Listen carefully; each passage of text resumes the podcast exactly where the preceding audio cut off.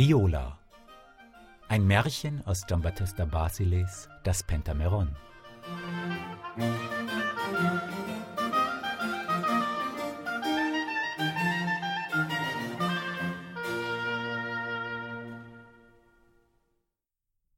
Es war einmal ein sehr wackerer Mann namens Conaniello, welcher drei Töchter hatte, Rose, Nelkenblume und Viola von denen die letztere so schön war, dass sie einem lösenden Liebessirup glich, der die Herzen von allen Leiden befreite.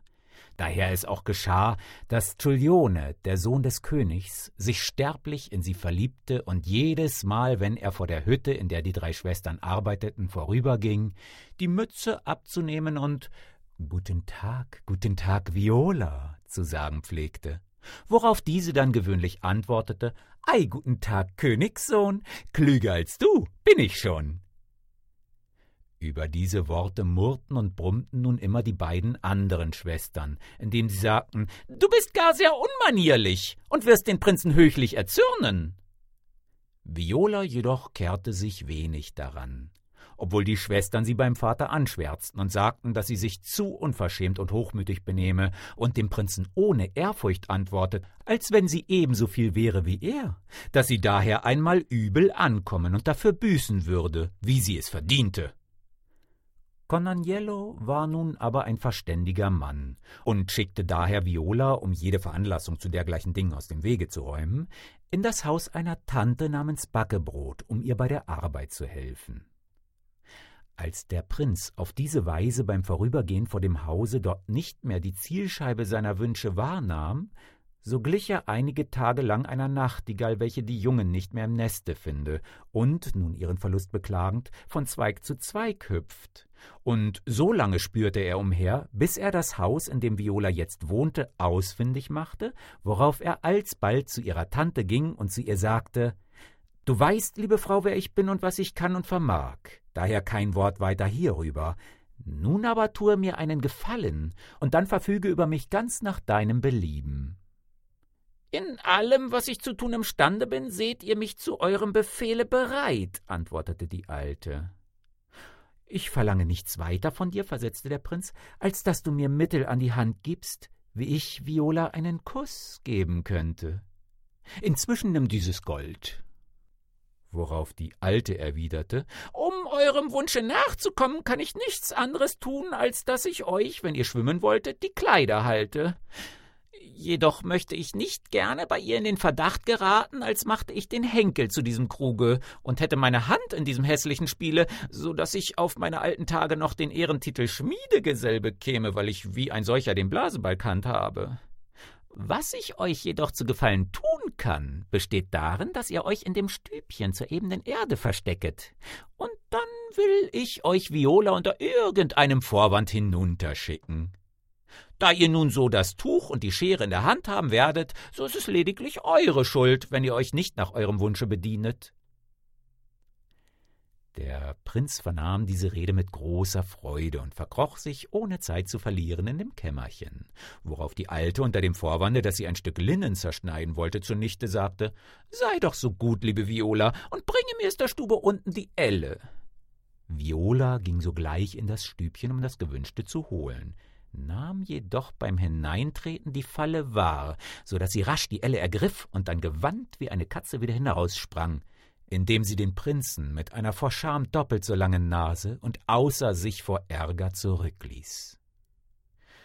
Als die Alte sie so schnell wiederkommen sah, vermutete sie, dass dem Prinzen sein Anschlag nicht geglückt wäre, und sprach daher nach einiger Zeit wieder zu Viola Geh doch noch einmal hinunter, liebes Kind, und hole mir den Knäuel Zwirn vom Schrank. Worauf Viola hurtig in die Stube sprang, den Zwirn ergriff und wie ein Aal den Händen des Prinzen entschlüpfte. Es dauerte aber nicht lange, so sagte die Alte wiederum Wenn du mir nicht die Schere von unten heraufholst, liebe Viola, so nützt mir alles andere nichts.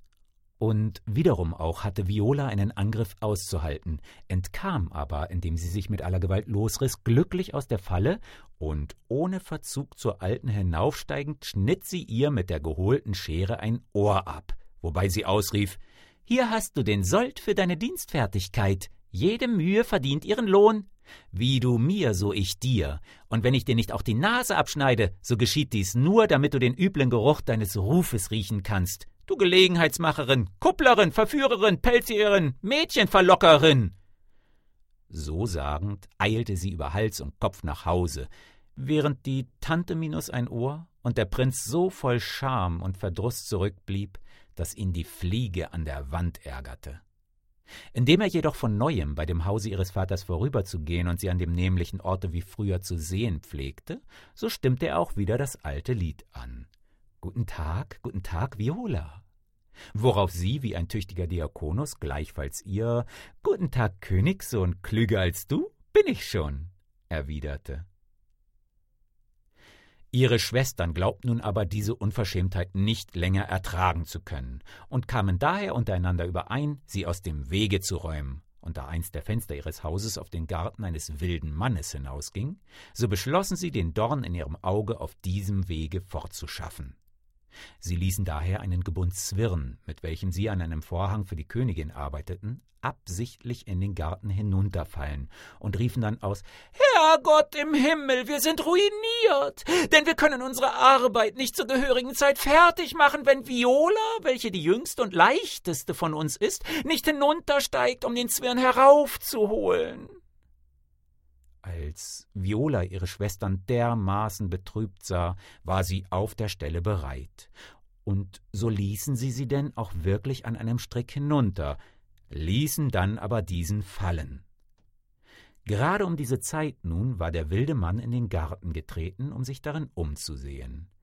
Und da er sich durch den feuchten Boden stark erkältet hatte, so ließ er einen so gewaltigen Furz streichen und mit so vielem Geräusch und Getöse, dass Viola vor Furcht laut aufschrie und ausrief Mutter, Mutter, Hilfe.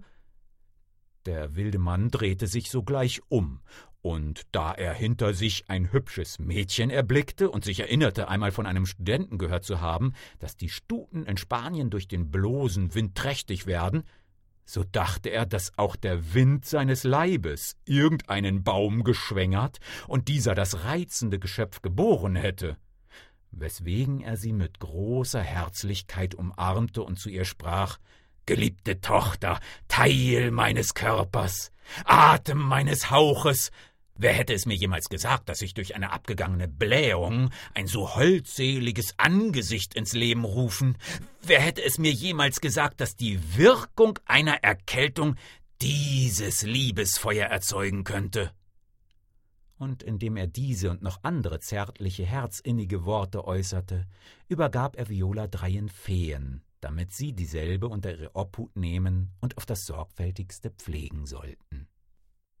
Der Prinz aber, welcher Viola nicht mehr sah und über sie auch nicht das Allergeringste erfuhr, wurde deshalb von so großer Traurigkeit ergriffen, dass seine Augen anschwollen wie ein Bruchsack, das Gesicht vergelbte, die Lippen erblaßten und er nie einen Bissen, der ihm Kraft oder Schlaf, der ihm Ruhe verliehen hätte, genoss.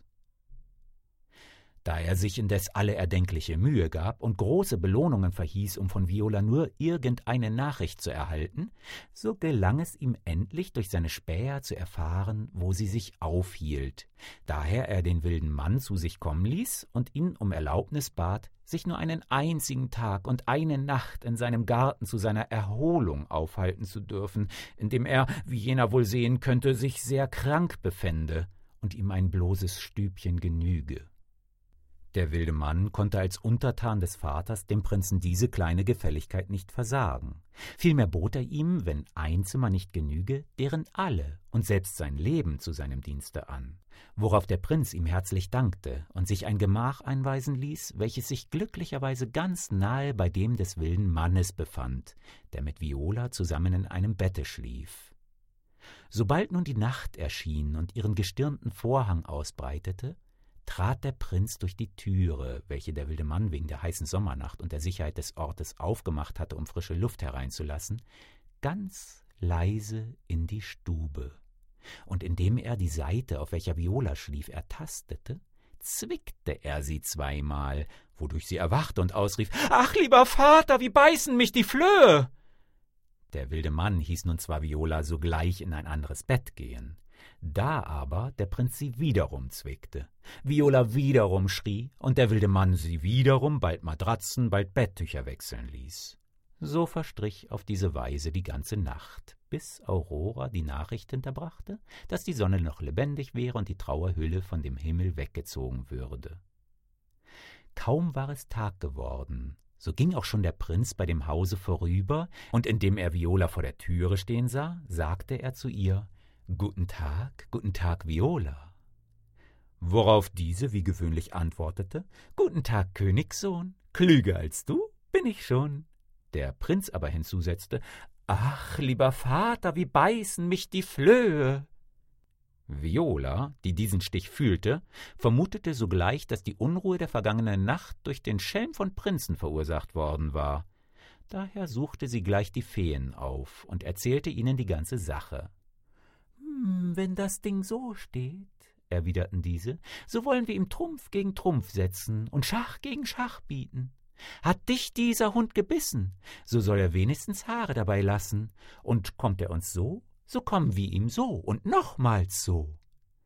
Lasse dir also nur vom Vater ein paar mit Schellen besetzte Pantoffeln machen und für das Übrige uns sorgen, denn wir wollen ihn mit gleicher Münze bezahlen. Viola, welche vor Verlangen brannte, sich zu rächen, ließ ohne Verzug die Pantoffeln von dem wilden Manne machen, und indem sie warteten, bis der Himmel sich gleich einer Genueserin einen schwarzen Schleier vor das Gesicht zog, gingen sie alle vier auf einmal nach dem Palast des Prinzen, wo sie sich sämtlich ungesehen bis in sein Zimmer schlichen und die Feen, sobald er anfing, die Augen zu schließen, ein lautes Getöse machten, Viola aber so heftig mit den Füßen auf die Erde stampfte, dass der Prinz sowohl hierdurch als durch das Klingeln der Schellen erweckt, gewaltig erschrocken emporfuhr und rief Ach, liebe Mutter, liebe Mutter, hilf mir doch. Und dies wiederholten sie zwei oder dreimal, worauf sie sich wieder nach Hause schlichen. Am folgenden Morgen nahm der Prinz zuvörderst etwas Zitronensaft und Wurmkraut zu sich und ging dann in den Garten spazieren, indem er auch nicht einen Augenblick fern von dieser Viola sein konnte, deren Duft ihm so lieblich dünkte. Und da er sie in der Türe stehen sah, sprach er zu ihr Guten Tag, guten Tag, Viola. Worauf diese erwiderte Guten Tag, Königssohn, klüger als du bin ich schon. Sobald nun aber der Prinz hinzufügte, »O lieber Vater, wie beißen mich die Flöhe!« versetzte Viola rasch, »Ach, liebe Mutter, liebe Mutter, hilf mir doch!« Kaum hatte der Prinz diese Rede vernommen, so rief er aus, »Du hast es mir zuvor getan und hast mich herumbekommen. Ich weiche dir und bekenne mich für überwunden. Und da ich nun wirklich überzeugt bin, dass du klüger bist als ich, so will ich dich auch ohne weiteres heiraten. Er ließ daher sogleich den wilden Mann herbeirufen und forderte sie von ihm zur Frau, vernahm aber von diesem, dass er sich nicht in Dinge mischen könnte, die ihn nichts angingen, indem er an demselben Morgen erfahren hätte, Viola sei die Tochter Col Agnellus, er aber wäre in einem großen Irrtum befangen gewesen, als er diese wohlriechende Blume für den Sprössling eines stinkenden Zephyrs hielt. Der Prinz ließ daher den Vater Violas herbeirufen, teilte ihm das Glück mit, welches seiner Tochter wartete, und veranstaltete dann unter großer Lust und Freude das Hochzeitsfest, durch welches sich wiederum die Wahrheit des Sprichwortes bewies Ein schmuckes Mädchen, schön und fein, wird bald ein stattlich Weibchen sein.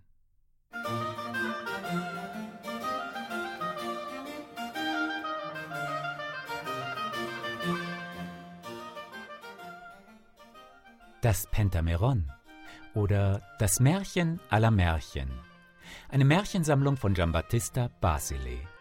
Übersetzt aus dem Neapolitanischen von Felix Liebrecht. Sprecher Eckhard Bade. www.märchenkabinett.de